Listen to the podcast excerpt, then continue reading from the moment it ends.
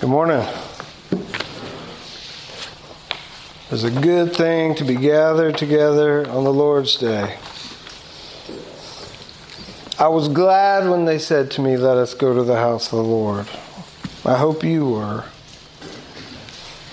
Please turn to the book of Acts, chapter twenty-two.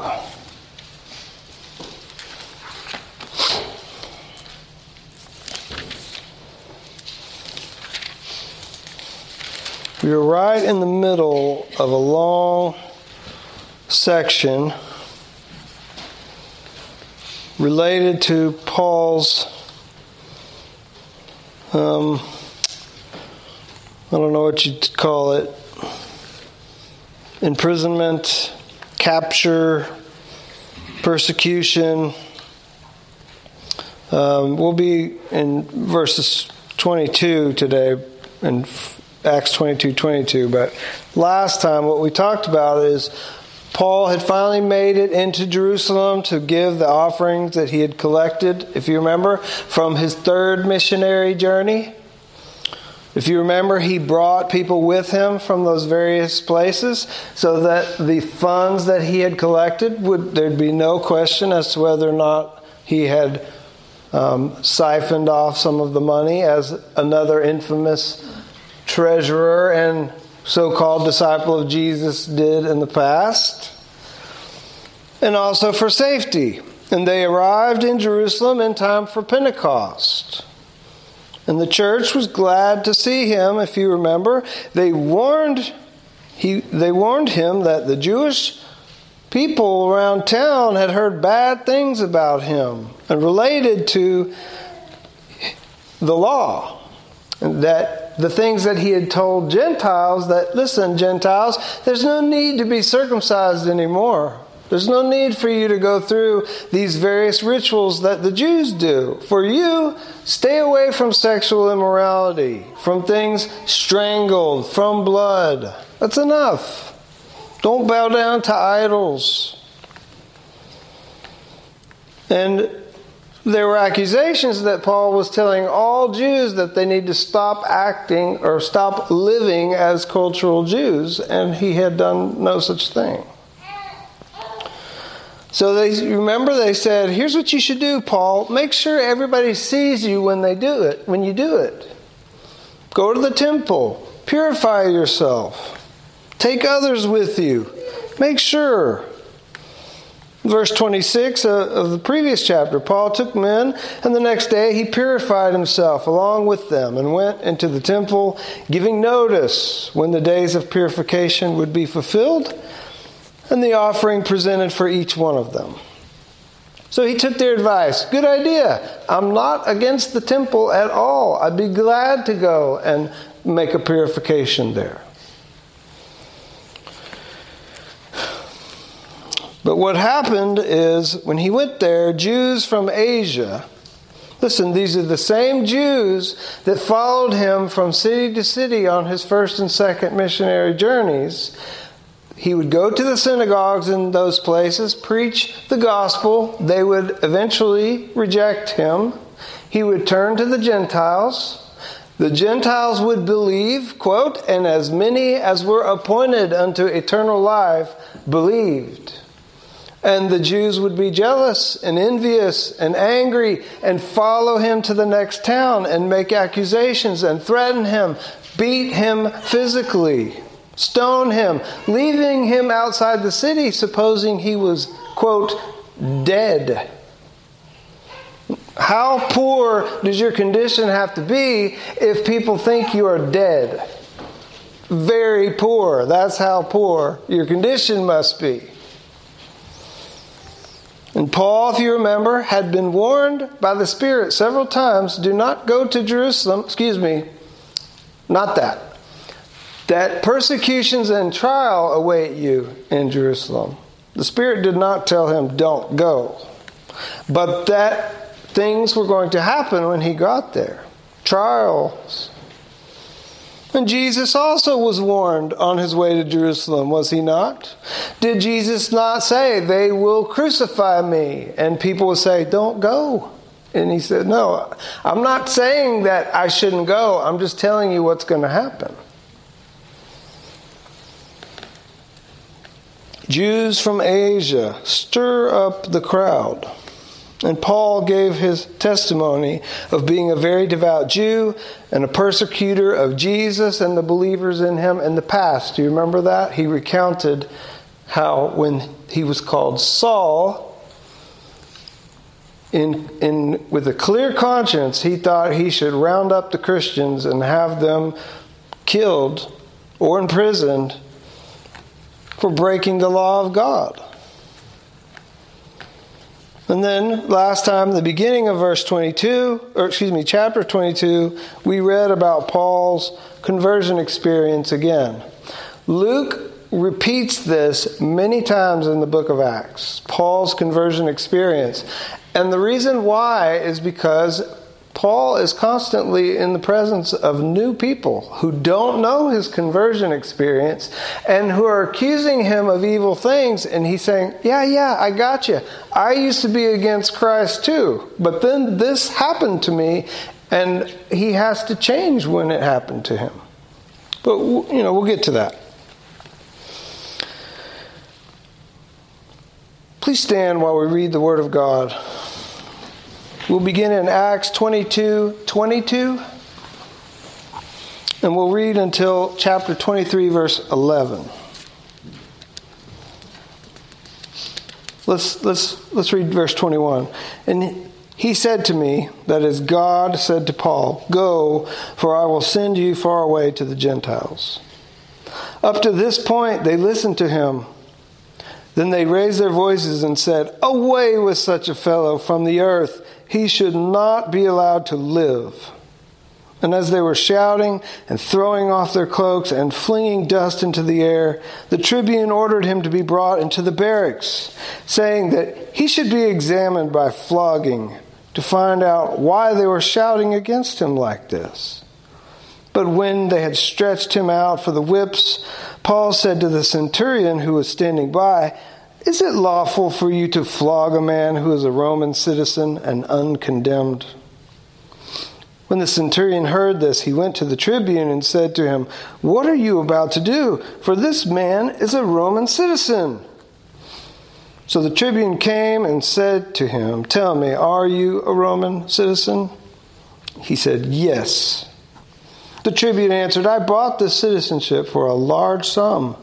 Paul said, "But I am a citizen by birth." So those who were about to examine him withdrew from him immediately, and the tribune also was afraid, for he realized that Paul was a Roman citizen and that he had bound him. But on the next day, desiring to know the real reason why he was being accused by the Jews, he unbound him and commanded the chief priests and all the council to meet. And he brought Paul down and set him before them. And looking intently at the council, Paul said, "Brothers, I have lived my life before God in all good conscience up to this day." And the high priest Ananias commanded those who stood by him to strike him on the mouth. Then Paul said to him, "God is going to strike you, you whitewashed wall. Are you sitting to judge me according to the law, and yet contrary to the law you order me to be struck?" Those who stood by said, "Would you revile God's high priest?" And Paul said, "I did not know, brothers, that he was the high priest, for it is written, 'You shall not speak evil of a ruler of your people.'" Now when Paul perceived one part were Sadducees and the other Pharisees, he cried out in the council, "Brothers, I am a Pharisee, a son of Pharisees. It is with respect to the hope and the resurrection of the dead that I am on trial." And when he had said this, a dissension arose between the Pharisees and Sadducees, and the assembly was divided. For the Sadducees say there is no resurrection, nor angel, nor spirit, but the Pharisees acknowledge them all. Then a great clamor arose, and some of the scribes of the Pharisees' party stood up and contended sharply, "We find nothing wrong in this man. What if a spirit or an angel spoke to him?" And when the dissension became violent, the tribune, afraid that Paul would be torn to pieces by them, commanded the soldiers to go down and take him away from among them by force and bring him into the barracks. The following night, the Lord stood by him and said, "Take courage, for as you have testified to the facts about me in Jerusalem, so you must testify also in Rome." Amen. You may be seated. This is a very interesting section. So, if you remember, the reason why they are so stirred up is because they assumed that he had brought in a certain man who came with him from Asia into the temple, which he did not do. But they assumed that he did.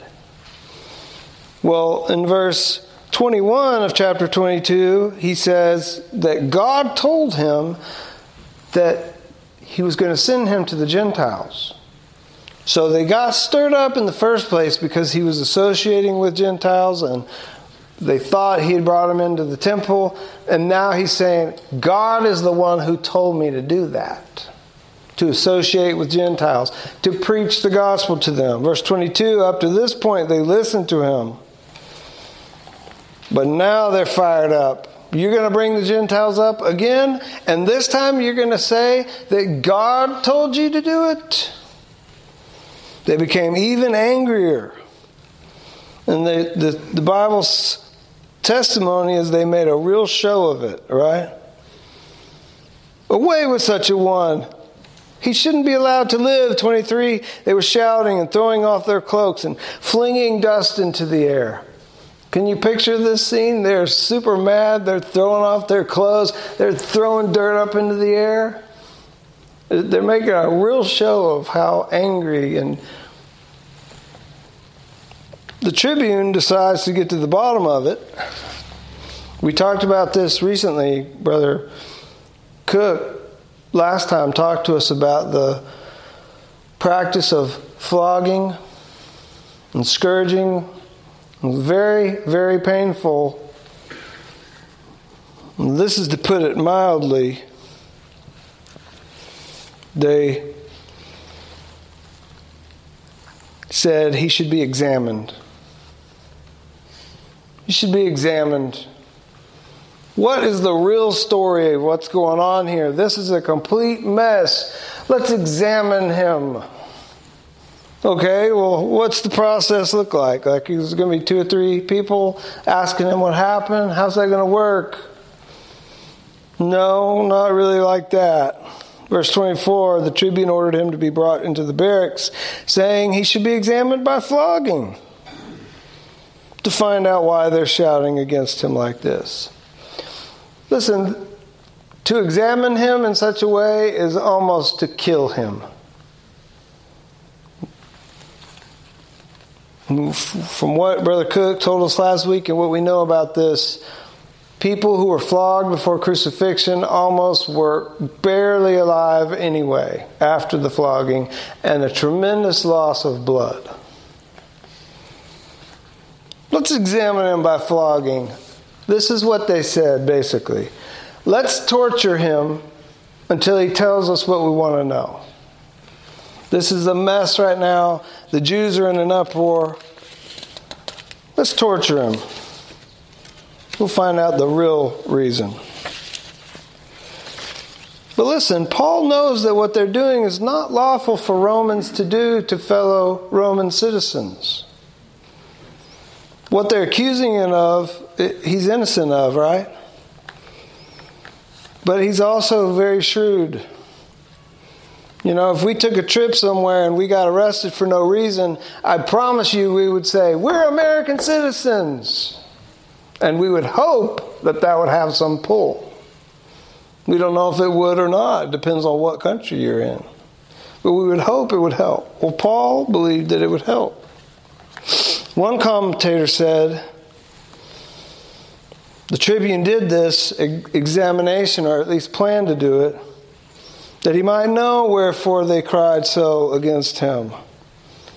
For though he had rescued him out of their hands, when they would in all likelihood have beat him to death, and though he took him within the castle to secure him from their violence, yet he concluded he must be a bad man and must have done something criminal, and therefore he takes this method to extort from him a confession of his crime, for which the people exclaimed against him with so much virulence. Now, this is interesting. Paul says, "Are you really about to beat me? Do you know that I'm a Roman citizen?" Not all, this is interesting as it relates to Tarsus. Not all cities are free cities in the Roman Empire at that time. Not all cities were given citizenship status either. Apparently, Tarsus, which is a free city, had been given its freedom by one Marcus Antonius, which we call Mark Antony. If you remember, Mark Antony, born January fourteenth, eighty-three B C, commonly known as Mark Antony, was a Roman politician and general who played a critical role in the transformation of the Roman Republic from a constitutional republic into the autocratic Roman Empire. Also a relative and supporter of Julius Caesar, and served as a general in the conquest of, conquest of Gaul. So Tarsus has special status because for some reason Mark Antony liked it, or somebody there did something for him. They have special status. Paul is a, a Roman citizen by birth. Very noble. There, there was a way, as we, we heard this Tribune say, "You're a citizen? I paid a lot of money to get my citizenship." And Paul says, "Not me. We have special status. I was a citizen when I was born." So upon hearing that he is a Roman, the flogging is called off. Okay, don't do it. Um, from what I read, Doctor Gill had an interesting passage about that. If they if they would have flogged him, being a Roman citizen with no trial, the charges against them would be more serious than the flogging that he had already received. Very serious charges. It's almost like the flogging, that's for non-Romans, not for Romans. Don't do that to a Roman. Uh, so Paul is a Jew. But he's also a Roman citizen and very aware of the laws of the Romans. He says in verse one of chapter twenty-three, "I've lived my life before God in all good conscience up to this day." This is kind of hard to believe. You're like, really? In good conscience you stood by and watched Stephen be stoned to death? But I think he's saying, at the time, I had a clear conscience about it. He was wrong. I, you know, Paul was saying, I thought these Christians were wrong. I've lived my life before God in all good conscience up to this day. And the high priest did not like his boldness, apparently, and orders him to be punched. Punch him in the face. And Paul responds like, "Are you really going to try to take the speck out of my eye while you have a log in your own eye? Are you going to hit me because I did something wrong when you are doing something wrong by hitting me?" The law doesn't permit a judgment against a man without hearing out him out first. Remember, this was Nicodemus's rebuttal to those who were attempting to judge Jesus without hearing him out. He says, "Does our law judge a man without first giving him a hearing and learning what he does?" Nicodemus said that very rightly. And they respond, "What, are you a believer too? What's going on here? He's guilty." But Nicodemus is trying to say, y'all know this is the way the law works. We have to hear it first. The fool goes on quickly. And so Paul tells him he's, a, you know, are you going to judge me and yet according to the law as breaking the law, and yet you, contrary to the law, just ordered me to be punched without hearing me first? And he doesn't speak kindly of the high priest without knowing. So there's some discussion as why why wouldn't Paul know that this is the high priest? Potentially, he's been gone for a while. Right? He's been gone for many years. Um, also, potentially, you know, the order was given by the high priest and someone else went and punched him and he didn't know who it was exactly that had ordered it. Either way, Paul says, oh, sorry, I didn't know. I wouldn't have said that if I would have known, because that would be breaking the law. Okay, verse six. Paul is shrewd. He's innocent. He says, I, I've had a clear conscience before God. But he's also shrewd. He divides the crowd. There's a riot against him. He divides the crowd on purpose. Why would he divide the crowd on purpose? I mean, Jesus said a house divided against itself can't stand. If Paul wants to defeat them, divide them.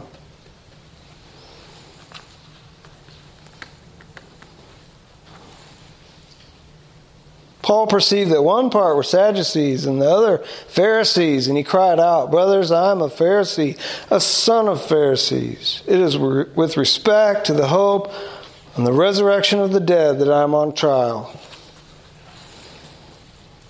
It's true, kinda, right? Really, he's on trial for associating with Gentiles, mostly.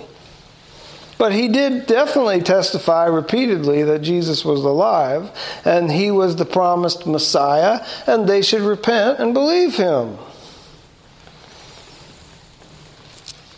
Now, if you, you know this, but maybe you've forgotten, the Pharisees, they did believe in a bodily resurrection of the just and the unjust, and also believed in angels and spirits. And the Sadducees rejected that. And so when Paul says, do y'all know why I'm here? I'm here because I testify to the res- the reality of the resurrection. Verse seven, when he had said this, a dissension arose between the Pharisees and the Sadducees. And the assembly was divided. The Sadducees say there is no resurrection, nor angel, nor spirit. But the Pharisees acknowledged them all. You remember it was the Sadducees who asked Jesus. They present this, what they think is an impossible scenario designed to make the resurrection seem ridiculous. And they say, let's suppose that there were seven brothers and one of them has a wife and he dies and they don't have any children. Well, the law says the brother, second brother should marry her. Well, he dies too and no, with no children. And this happens again and again and again, seven times. In the resurrection, whose wife is she? For they've all had her as a wife. And they're trying to say, the resurrection, that's ridiculous. But Jesus answers them easily and he says, y'all don't know what you're talking about. There's, marriage doesn't go on like this in heaven. But it was the Sadducees who brought that up to him, being not believers of the resurrection in general. Verse nine, a great clamor arose. A clamor, a loud and confused noise, especially that of people shouting vehemently. A loud, a great clamor arose. Can you picture it? the Pharisees and the Sadducees, they've thrown off their coats, they're throwing dust into the air. Now they're arguing and yelling at each other back and forth about the reality of the resurrection. Paul has divided the crowd and found some sympathy among the crowd, being shrewd.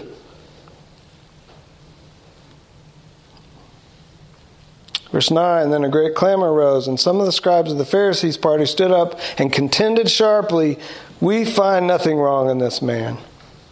What if a spirit or an angel spoke to him?" Right? This was also one of Jesus' defenders. They say, let's leave this man alone. If God really is working in him, then we won't be able to stop him. And if he, if God's not with him, it will amount to nothing. It'll disappear. The Pharisees say, what if a spirit or an angel spoke to him? Which is funny because they, they weren't Jesus followers. But this is a point on principle. He's a believer in the resurrection like we are. We're on the same side here. And he finds some sympathy. When the dissension became violent, Luke has testified about this many times in our study so far in Acts. To our visitors, welcome. Good to have you. Uh, we've been going through Acts for a long time. So we're in um, this section today, but Luke has brought up again and again that when, when the Jews can't win their discussion, they resort to violence. They have debates with the disciples over and over. They're talking it out in the temple, and then they can't win the argument, and they seize the disciples and either abuse them or try to kill them, plot against them. Here, a great clamor breaks out among the Pharisees and Sadducees. And when the dissension became violent, the tribune, afraid that Paul would be torn to pieces by them, commanded the soldiers to go down and take him away from them by force and bring him into the barracks. So the tribune, he's afraid that a Roman citizen will be killed by the Jews in this clamor on his watch, and that would bring wrath from his bosses. Like, he was under your custody. What happened? So Paul's removed from the crowd, and, and he is. He's placed into protective custody. In verse eleven, he's promised again and encouraged by God to be brave. Right? Verse, verse eleven. The following night, the Lord stood by him and said, "Take courage, for as you have testified to the facts about me in Jerusalem, so you must testify also in Rome." So God's promising him, you're not going to die here. Take courage. Don't be afraid. And you remember he told him this before in Acts chapter eighteen. The Lord said to him one night in a vision, this is verse ten, "Do not be afraid, but go on speaking, and do not be silent, for I am with you, and no one will attack you to harm you, for I have many in this city who are my people." So, and here in, in our text today, he promises him again, he tells him in the future, you're testifying right now, which is great. And you're going to testify in Rome as well. I have additional plans for you. Don't be afraid.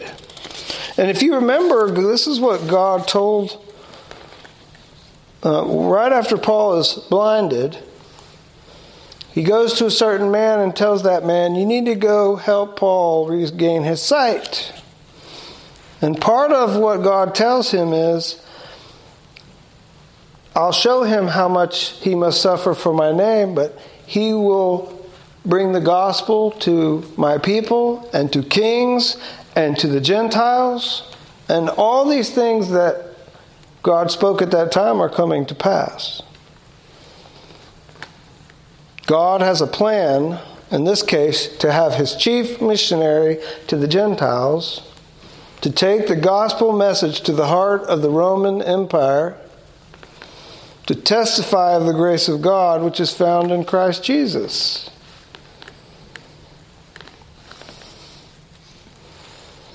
And Paul has said this. He wanted to go to Rome. This is interesting. Paul believes in God's electing grace. Does he not? The reason why we believe it is because Paul taught us about it in his letters. He believes in the regenerating work of the Spirit and the necessity of men and women to be taught of the Spirit before they understand the Spirit language, right? The natural man doesn't understand things of the Spirit. They're spiritually discerned. You remember this discussion in Romans? He says, people without the Spirit, when you talk about spiritual things, it's like you're speaking in a different language that they don't understand. They've got to be spiritual before they understand these spiritual discussions. Paul believes in the regenerating work of the Spirit. But if you look at the pattern of his life, he's not sitting around. His belief in God's electing grace, his belief in the, the necessity of being born again does not cause him to be inactive. There are some who, because they make conclusions, they say, well, if God's doing it, how can he blame us who resist his will? But Paul's working hard. He continues to preach and teach and testify before all sorts of men, dangers all the time. Why would he do that? If he knows God has chosen them before the foundation of the earth and that the Holy Spirit is going to call them, what's the urgency, brother? God's doing it. But, but Paul believes in two biblical truths, which you should believe also. One, God's free and sovereign grace. It is a biblical concept repeated again and again and again. And also, man's responsibility to obey the gospel is also a biblical idea repeated again and again in the Scriptures. Paul believes these two biblical principles are friends in the plan of God. They asked Spurgeon this: how can you reconcile the difference in God's sovereignty and man's responsibility? And Spurgeon said, you don't reconcile friends. There's no disagreement between them. They're not mad at each other.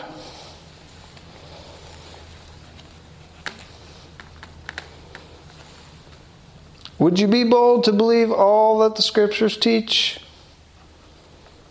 Would you, would you say, Lord, I don't understand it, but I believe. And the unbelief that's still in me, help me, Lord. And all of us are in a state of imperfection in our faith, aren't we? Are you as high as David? I mean, definitely you know more than he knew. But David was a man after God's own heart, and he was not perfect, for sure. Would you be bold to believe all that the Word teaches?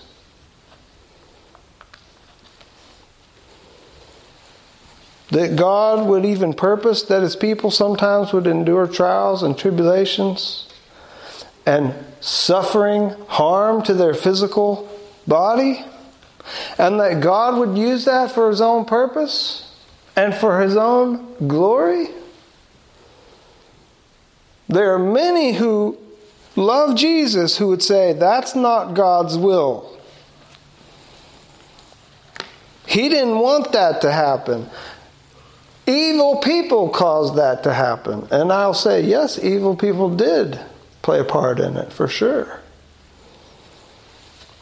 But bad things happen to God's people, and God purposes that it would come to pass.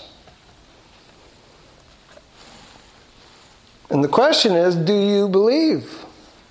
Do you trust him? Are you his child? Children go through a weird process, right? When they're little babies, you tell them something, they believe it instantly.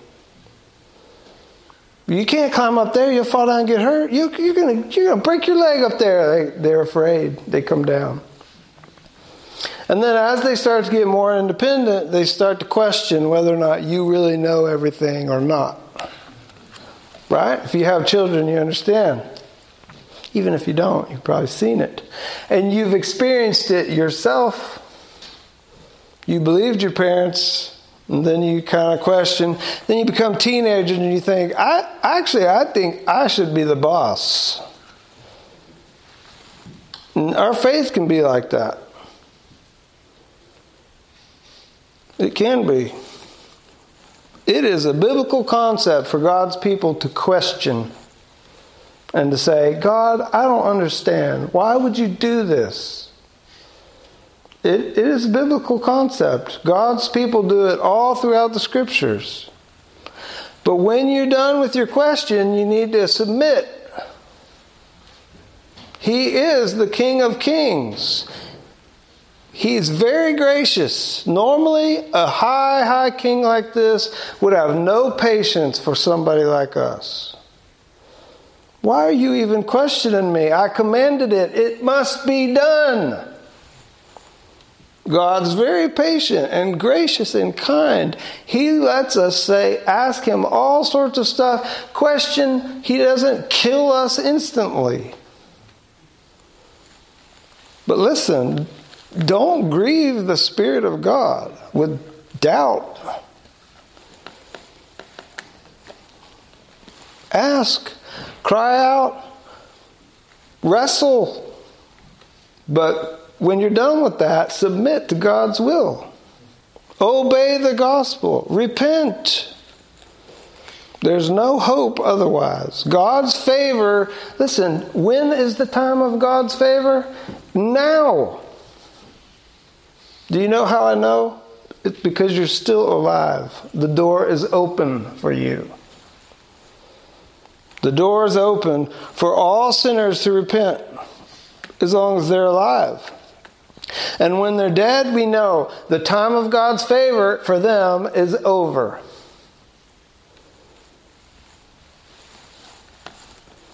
Would you be bold to believe all that the Word teaches? Would you be brave to take the gospel to all the earth, to all people?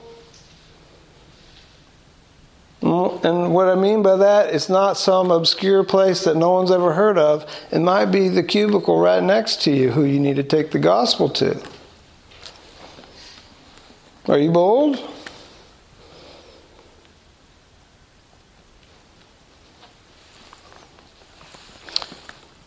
And listen, it's not your message. It's a message from a great high king. And the message is not one that's bad, but one that's good. And only the very foolish and dark would reject such a message. And unfortunately, that is the case of our hearts. Total hereditary depravity. Right? We're not as bad as we possibly could be, but we're all corrupted.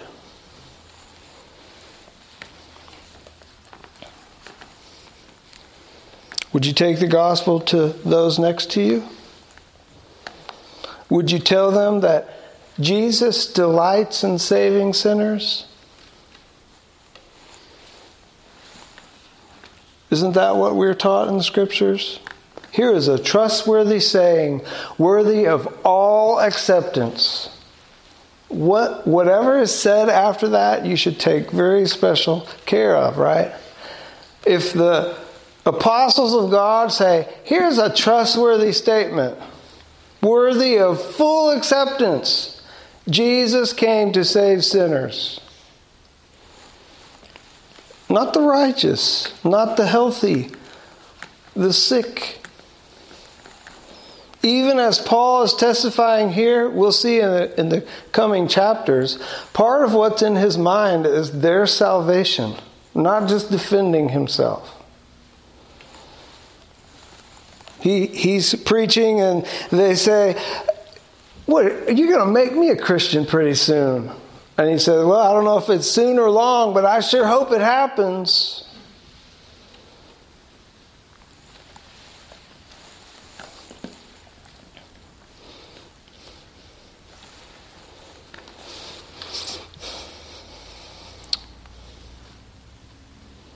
Take courage, for as you have testified to the facts about me in Jerusalem, so you must testify also in Rome. And let's just read ahead, verse twelve. When it was day, the Jews made a plot and bound themselves by an oath neither to eat nor drink till they had killed Paul. We'll talk about that the next time. Let's have a word of prayer. Father, we thank you for your word. We thank you for letting us um, ride along with the apostles in the in the beginning of the church. Father, we thank you for the way that your Spirit had gone with them and blessed them. We thank you for um, for being very patient with us. And Father, even though we know that Um, trials are part of your plan, that you're with us even in those trials. Would you help us? Would you help us to love you and to trust you completely? Father, we know our faith is weak, but we pray that you'd make us people who are full of faith. Please, we pray in the name of Jesus. Amen.